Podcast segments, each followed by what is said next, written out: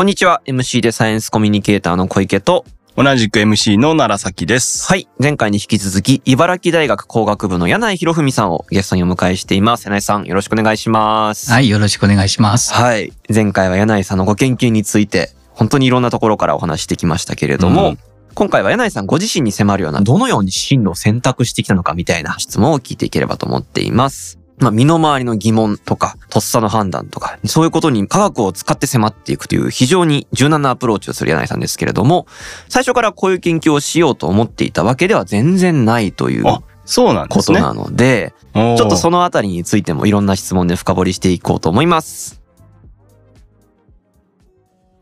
はい。それでは早速最初の質問になるんですけれども、柳井さんはどんな高校生でしたか？ええ僕はですね、高校ではなくて、はい高専の出身なんですね。うんうんはいはい。まあ正確に言うと高等専門学校って言うんですけれども、うんうん。高専というのは中学を卒業して入学して、はい。5年間で5年間ですね卒業するというんうんう学校なんですけども、うんまあいろいろな僕自身の最終的な判断だったのは間違いないですけど、僕はどちらかというと、興味はともかくいろんな雑誌の付録なんかの職業適性検査を中学の時にね、はいはいはいはい。書いて送って戻されるやつやると、間違いなくエンジニアって出てくるんですよ。だから、そういうこともあるし、家族とか親戚のね、勧めもあって、はいはいはい。受けるだけ受けようかと いう話になって、受かったという話をしたらみんながぜ そこに行かないのはもったいないみたいな話になってですね。ね。じゃあ行ってみようということで、結局入る決断をしました。ええちなみにご出身はどちらですか？出身は茨城の日立市ですね。あええあまさにじゃあ、茨城大学日立キャンパスに今、ええ研究室をお持ちということで。そうなんですね。えええーもともとじゃあ工作とかそういう何か作るのがお好きだったって感じです。そうですね。まとまったものはそんなに作ってないかもしれないけど、ともかく手先が器用だねと言われて育ちましたね。はいはいはい。まあ小学校の時かな。厚紙で箱を作るっていう工作があったんですよ。はい。そしたらそれがすんごく綺麗にできたって先生に褒められて、あこれみんなに見せたいから借りていいって言われたのがあったんですね。はいはいはいはい。それは僕にとっての嬉しい出来事の一つだったかもしれないですね。ああ、そういう原体験大事ですよね。うん褒められたりとか。そうです。ね。器用だと言われて、そういう先生にも褒められて、あ、じゃあ僕はこういうとこが得意なんだなと、うんなんとなく思っていた人間でしたね。ええなるほど。高専ではどんな過ごし方をしましたか？そうですね。高専ではですね、学科は機械工学科に入ったんですけども、はいはい。そうすると、高校に相当する勉強はまあ半分ぐらいで、うんあとは専門的な勉強をどんどんするんですけどうんうんも、まあすべての授業は面白かったですね。やはり僕自身がそういった技術系に興味あったし、はいはいはいはい。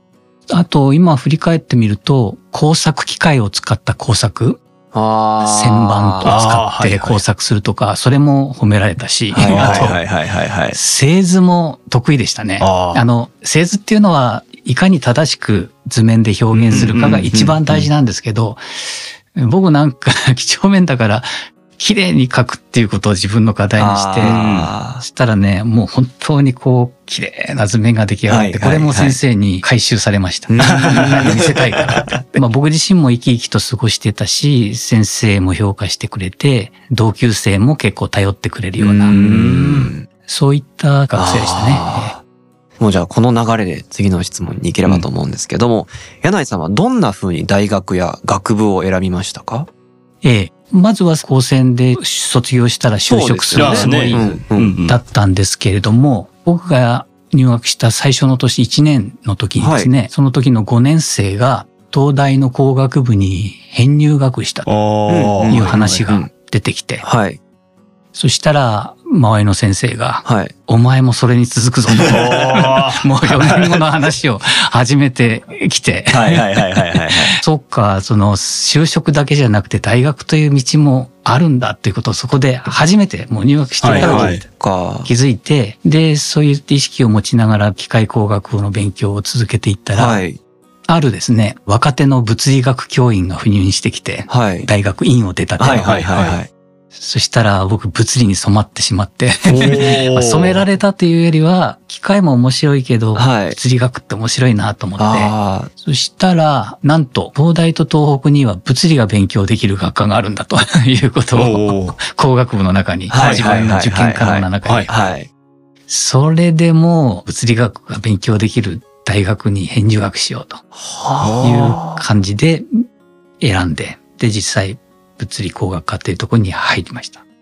えなるほど。やっぱ物理に目覚めるってポイントがここあったんですね。うんうんうん。えーでもなんか工学と物理のその接点っていうか、うん何がその物理に惹かれたとこだったんだろうと思って。そうですね。まあ基本工学っていうのは物理学が土台っていうのはまあまうんうんあどこでも間違いないんですけど、高専っていうのはですね、まあ大学に比べると実学なんですよ。うん実用的な学問なんで、実習もこう製図もしっかりやって、はいはい。勉強も実際の設計に役立つようなことをやるんですけど、うん。あーなるほど。うんうん。抽象的だったり、こう、いわゆる学問の美しい部分は、まあ、ちょっと言い方悪いけど、そんなにやらないまあ、より実用的な方向に時間を割いていくというか。そういう勉強してる中で、その物理学に出会っああ。そっか、物の強度とか、うんそういうところのロジックは物理学。て、うん。なんかでもそれで言うと、そのうん大学院の出たての若い先生がう、ん。物理を教えてくれたってなんていうか、うんその言い方悪いですけど、後世に染まってない人といううか、ん。そうですねよ。りその物理の美しいところみたいなのを伝えてくれたかもしれないですよね。そうですね。そうかもしれないですね。若さと情熱と、で、理学部の物理出身の方だったもんと思うのあで、ーなのでそこで僕もなんか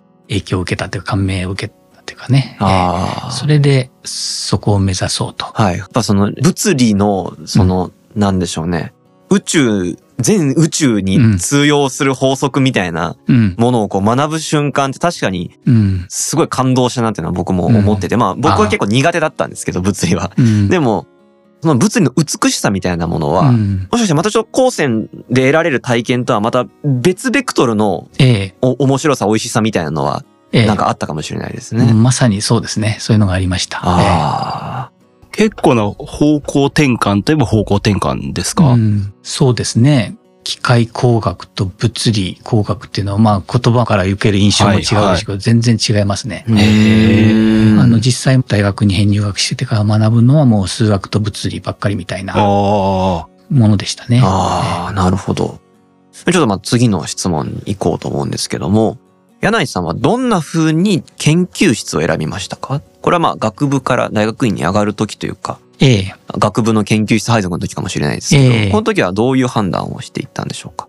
そうですね。今考えると、雰囲気が良くて明るそうな研究室を選んでしまったかもしれない。あーれ、めちゃくちゃ大事です。まあね、でも大事ですよね。環境は。めちゃくちゃ大事です、うん実は。うん熱こもっちゃいましたけど、うん研究室選びって実は学問だけじゃなくって、なんかそこで自分がどれだけこうパフォーマンスを発揮できるかみたいなことも、なんか予測するの大事だなってすごい思いますね。そうですね。で、これちょっと僕の記憶違いかもしれないけど、研究室紹介ではい。教授が一人ずつ話してくれる場があったんですけどね。はい。アピールする場が。そこで野球大会の話が出てきて、うんなんかね、それが明るい雰囲気で良さそうだな あでね、実は研究室選びを中身よりもそういった雰囲気で選んだ僕の理由の一つはー、はい。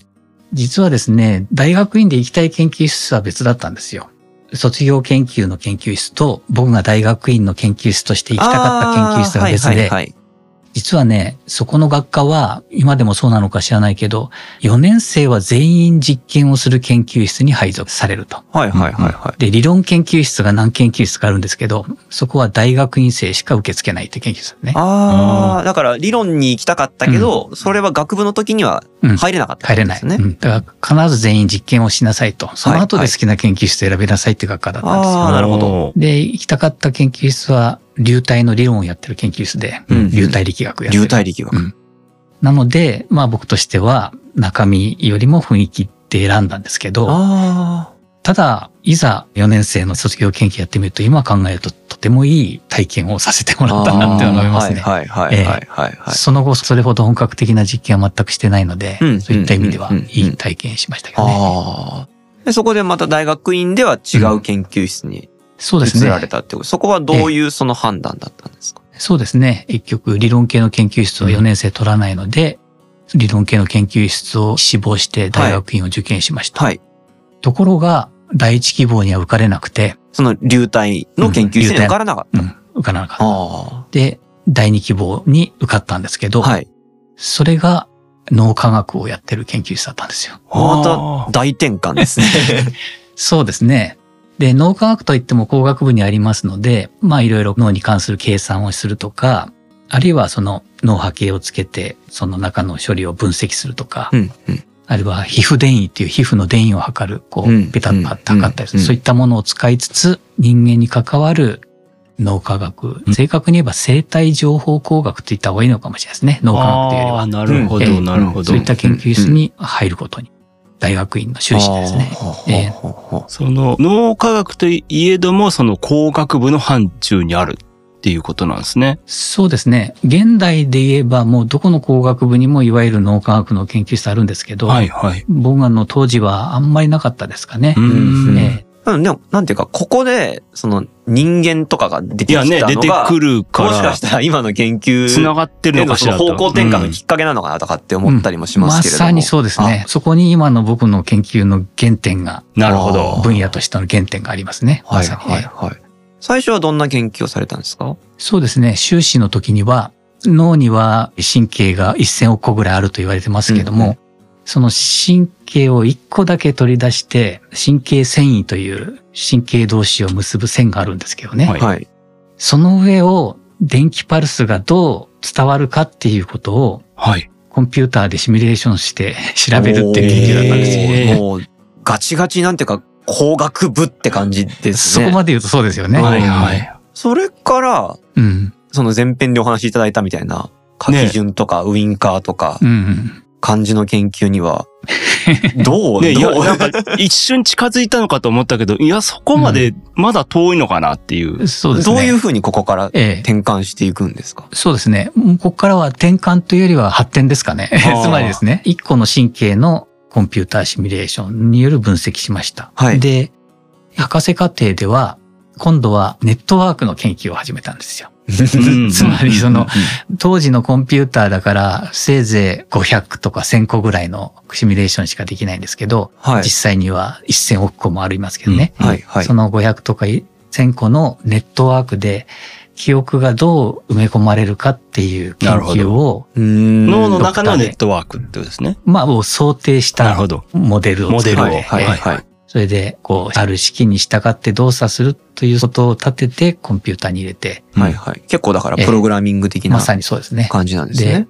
入れたはずの記憶がちゃんと再生されるかとか、あどれだけ100%正しいっていうことはほとんどないんですけど、何パーセント正しくああ、記憶が保持できるかとか、みたいな。うんそういったことをいろいろやってドクターの論文を書いた。はいはい、はい、はい。えーですからまあ言ってみれば今の現代の人工知能のまあ基礎となるようなはい部分ですかね。はい、はい、はい、はい、はい。で、そういったドクターを得て就職しました。大学に教員として。はい。あ。おーはいはい。そうするとなかなかそういった狭いうん 分野に積極的に関わりたいっていう学生は多くなくてう、んうん。もちろんそういったこと関心があるからやりたいっていう人もいるんですけど、はい。そういう人ばかりじゃないんで、じゃあどうやって研究テーマをね、うん。設けようかと。いうところで、心理学的な研究に少しずつ 入ってったんですね。そうすると自分としてもちゃんと接点は自分の中ではあるから、はい、はい、はい。いろんな学生がいろんはな研究してる。その中に心理学的なものがあるという。そういった状況が始まった。なるほほど。一つの神経細胞からネットワークにこう発展はしましたけど、うん結構ジャンプししてますよね。その生活への疑問とかって考えると。そうですね。ジャンプしてますね。その生活への疑問がしっかり研究と結びついてきたのは、今のお話から言うともうもうちょっと先の話ですかね。はいはいはい、はい。最初はなんか、心理学は面白いですよね、誰が見ても。面白いですよね 僕自身も興味あったから、うんうんうんなんとか工学と結びつけられるレベルで、うん。心理学みたいなことを卒業研究テーマでやってて、そしたらそれがちょっとずつなんか、いわゆる面白くなってきた？結果も出てきて、それで自分も欲が出てきて、いろんなとこに目を向け始めたって感じですかうね。んそしたら、うんなんだ、これもテーマにできるじゃん、みたいのがどんどんああ、なるほど。うん。いや、でもこういうふうにやっぱ一人の研究者の方の紆余曲折みたいなの聞くと、本当面白いなと思って。なんていうか、一筆書きなんですけど、うんその中にはやっぱりいろんな、なんていうか、ポイントがあるなって思いますね。ねそれこそロジックとフィーリングがなんかこう入り混じって、なんかロジックでも繋がってんだけど、こうフィーリングでジャンプするところもあるっていうか。ええで今、あの、小池さん、一筆書きとおっしゃっていただきましたけどね。はい。結果論では一筆書きなんですよ。はあー けどなんかね、その時々はこういろんな枝分かれがあって、い。はい、はい、はい。だから結ばれてない枝がここの辺で終わってるのがたくさんあるんです。ああ、でなるほど、なるほど。どっちに行ったかはわからないんで、はいはい今の僕としてはなんか一筆書きで繋がって、あなるほどまあ僕と。してももう充実したはい。研究人生今まで遅れてきてると思ってるんですけども、うんうんうん結果としてそうなったということですかね。うんもしだから流体力学の研究室に受かっていた場合の柳井さんはどんな研究したのかっていうことでもありますよね。そうですね。そこはね、僕、まあ楽観的な僕もその、もしもに関してははい。悲観的な結末なんですけど、はい。多分ね、今考えると難しすぎて、数学が難しいんですよ、流体は。あ学部の授業で学んでるところは面白いとこだけ先生が教えてくれるんで、い、はいや、流体力学最高と思ってあ。ね。これで、うん。台風の動きが、うんうんはこうなるよって理論で勉強すると、はい。天気予報見てると確かにそうなって、すごいなと思ってたんですよ。はいうんはいけれどもそこまでは面白いんだけど、その先はね、うん。教科書で飛ばしてる部分を後で見てみたら、はい。難しすぎて。僕には太刀打ちできなかったかもしれないね。あだから、そういった意味では自分の第二希望だったけど、誰かがうん僕のふさわしい道を選んでくれたのかもしれない。それでは次の質問いってみましょう。柳井さんの人生に一番影響を与えた本はあ。なんでしょうか？気になりますね。そうですね。この一冊っていうのもこれもやはり難しいんですけれども、まあ難しいですけどね。パッと頭に浮かんでくるのは、ギリシャのギリシャ？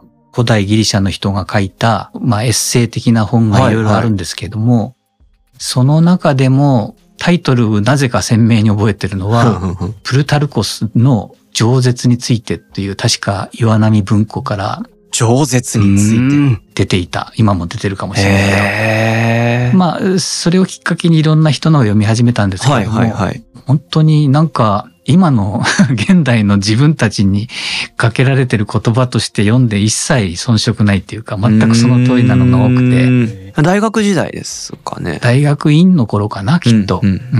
いろいろ読んで、まあ一つは今も変わんないんだなって。うん。だから、今自分が感じてることを何千年も前の人も、まあ環境は違うにしても同じことを考えてるというのが、なんか面白いような不思議なような感覚で、本の一部気になったのをこう、ペンで書き写してね、へーしてたり。はいはいはいはいはい。例えば、なんかどんな言葉が気になったりしたんですか？そうですね。これは饒舌についてだったかどうか忘れちゃったんですけども、ある人が陪審員かなんかの前で一度こう喋らなきゃいけないから、うん。こんなこと喋ろうと思うんですと相談に来て、うん。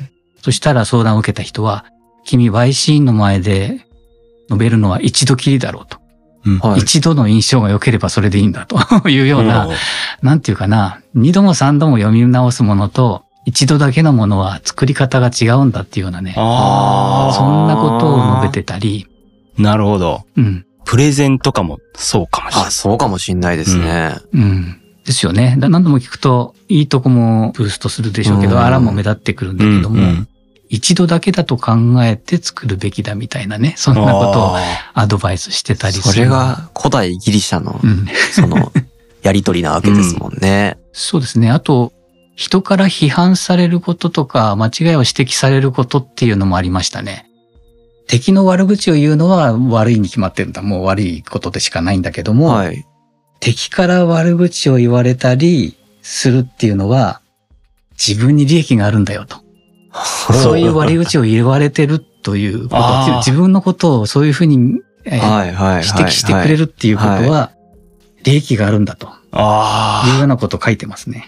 なるほどへ確かに、まあそれだけ、まあうん自分のそういう意見とかそういうのが注目されてるっていう裏返しでもあるかもしれない、あそうですね。あとね、友情が芽生えると、その友人は本当のこと言ってくれないから、あ真実は敵からしか聞けないと。なるほどうわー厳しい。あ。うわ、確かに。それが、その、うん。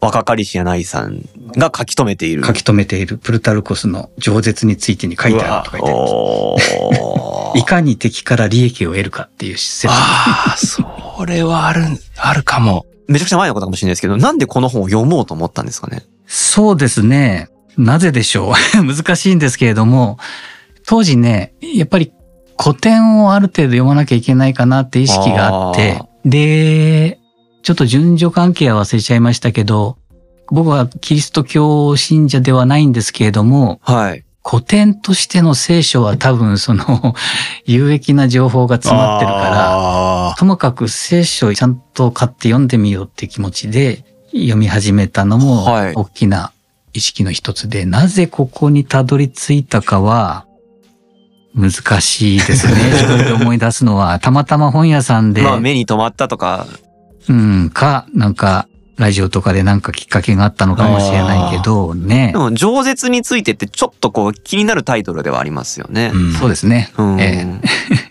さっき、えっと、一筆書きとか、うんその時々の選択っていうのがありましたけど、はい。僕は基本自分の選択を自分で信頼してないところがあるので、はいはいはい。まあちょっと悪い言い方すると流れに身を任せる部分があるんですよ。はい。けれども今振り返ってみると、その時々でうん。希望は叶わなかったけどっていうことがいろいろこうそ選択がそれぞれあって今に結びついていて、で、幸せな人生を送れてるなと思うんですけども、で、そういう発想のきっかけになったのが、あの、モンテーニュのエッセイっていうのを読んでたらですね、次の一節があって、はい。運命の方が私よりもずっと思慮深いことを、そして私のことにずっと親切であると知ったというのがあって、うん。つまり私よりも運命の方がちゃんと私にいいようにしてくれてますよみたいなね。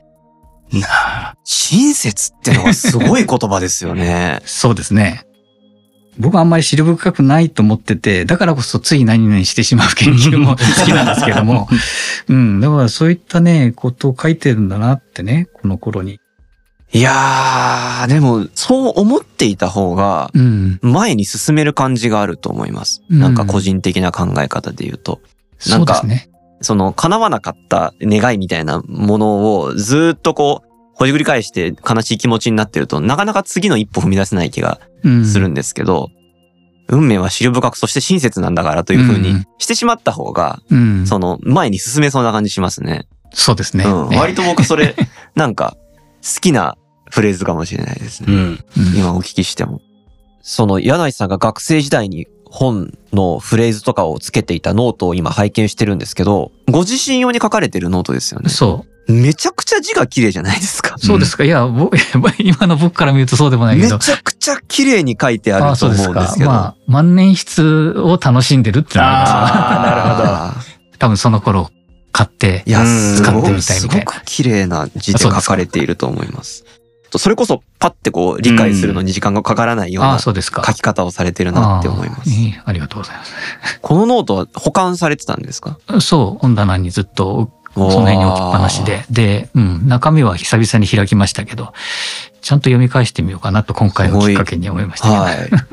これ基本的にその、あの、気になった部分を、その引用というか抜き出してきてるそうですね。メモノートってことなんですね。ええ今パッと読んだだけでも、この寺田虎彦の随筆集とかの、なんかその、パッと見て両親と子供に似てないんだけど、なんかその子供見ると両方ともに似てるみたいな、これが一体何なんだみたいな。ああ、そういうのも書いてありますかなんか。書いてあって、これ結構今の、なんていうか、ちょっとした日常の疑問うん。をそうですね追求するみたいなところですごいうん。あそうですね。繋がってそうと思って。そう。ギリシャの人たちのそうだけど、モンテーニュもそうだけど、やっぱエッセイが好きっていうのはもしかしたらうん。根っこにあるのかもしれないですね。そうかもしれないね。そこのその日常生活のちょっとしたことに注目するっていううん。その興味がずっとあったかもしれないですよね。そうですね。僕も知らなかったことをちゃんと見つけて うん。あそう、寺田虎彦は僕好きで、えあの、き前巻読んだのかな？類筆集ってはいはいはい5巻ぐらいあるんですけど、そうだ、それはまさに物理学者だし、ねしかもそういう視点なんで、余計、まあ、か科学者の一人としてね、だ。はい。うんで、夏目漱石の弟子でもあるし、そうね。いった意味で僕は相当食いついてたんですね。あなるほど。いやー、もう学生時代のノートが残っていたおかげで。ああ、うん。すごい。はい。では次の質問ですが、えー柳井さんはこれからどんな研究をしていきたいと思っていますか？そうですね。今までちょっと手を広げすぎてるので、そろそろ集約させたいなと思っていて、集約。ええまあ収束って言った方がいいんですかね。で、その上で、主に考えてるのはやはり言葉とか文字関連の研究で、いろいろなこう、結果を出していきたいなと。で、文字というのは、その一つの例は書き順がありますけれども、言葉というのは、先ほどのその感性と。ロジックの関係のようなこと。感性と知性っていうのはどういう関係なのかとか、あるいは人間が行っている行動や処理の何十何パーセントは感性ですっていうような定量的な表現ができたらいいかななんて思ってるんですけどい、や、それすごいですね。うんうん。おそらく感性が主役だろうっていうのは、まあいろいろこういうお話すると、うん。あ、そうかもしれないですねって言ってもらえるんですけど、うん。やっぱり科学は数字で表現するっていうのが一つの目標なので、こういう条件で実験したところ、感性は92.5%でしたとかね、そんな何かしらその数字、まあ小数点は言い過ぎかもしれないけど、はい。数字で言えたらなと。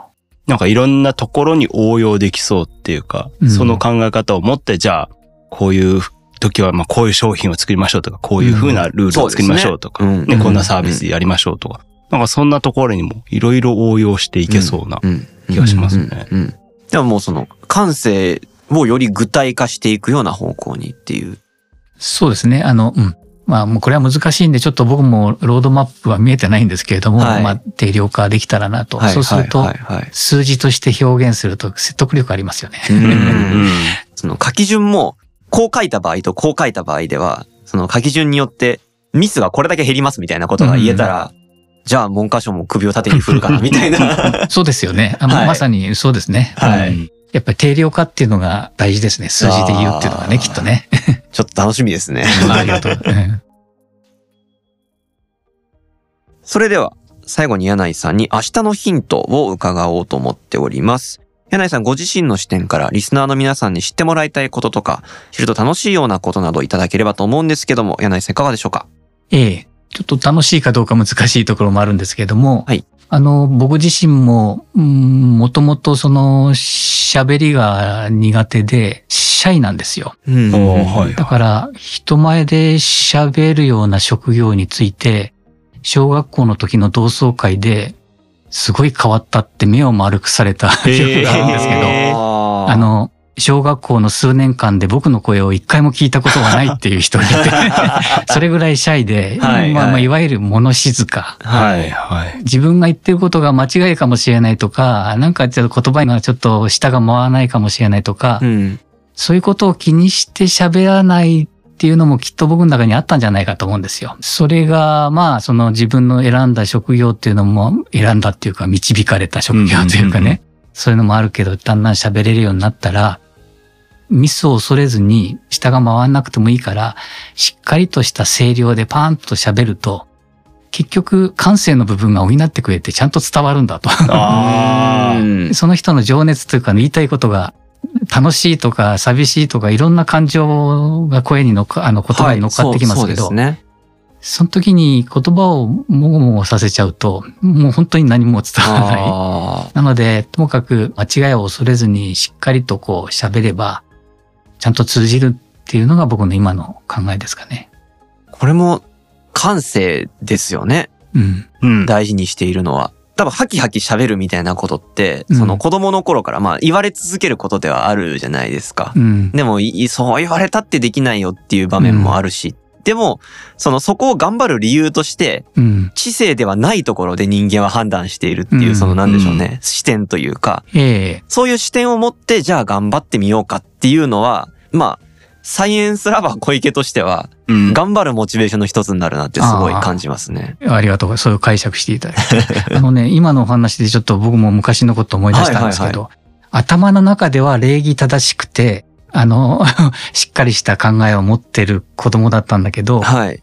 いざ人と会うときに、ちっちゃい声で、仕草もすごいこう、こじんまりと、こんにちは、みたいな感じだったんですよ。はいはいはい。そこで、こんにちは、と、なぜ言えなかったのかな、僕は、とね。うん そういうふうに、まあ、挨拶にしても言葉にしても、はっきり言うことで結局頭の中でうごめいてる知性だけじゃダメで、ちゃんとドーンと乗せていかなきゃダメなんだなと自分で思ってるんで、自分自身の反省としてね。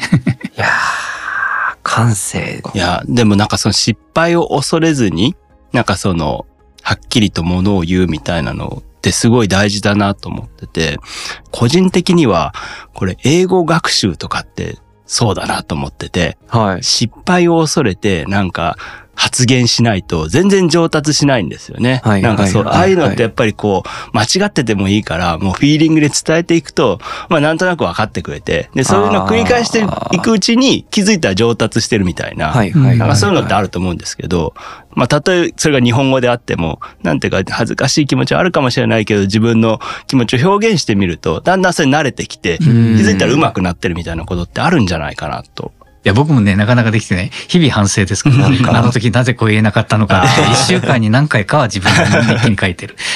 なんか、ポッドキャストもね、その、音声ではあるので、声色とかイントネーションとかは伝わりますけど、どんな表情で喋ってるか多分お聞きの皆さんには今伝わってないと思いますし、うん。なるべく声に乗せれたらいいなって思いますね。感性に訴えかける番組を作っていければとうん。思います。えーそれでは、柳井さん、この度は本当にどうもありがとうございました。ありがとうございましたどう。もありがとうございました。サイエンスラバーでは X、旧 Twitter でのハッシュタグを作っております。ハッシュタグ、サイラバラジオ、サイラバラジオで感想をお待ちしております。概要欄の方からお便りフォームにもアクセスできますので、そちらの方からもぜひ感想をお送りください。聞いてみて面白いなと思った方は、ぜひお聞きのプラットフォームでの評価やレビューなどもしていただけると嬉しいです。それでは次回もお楽しみに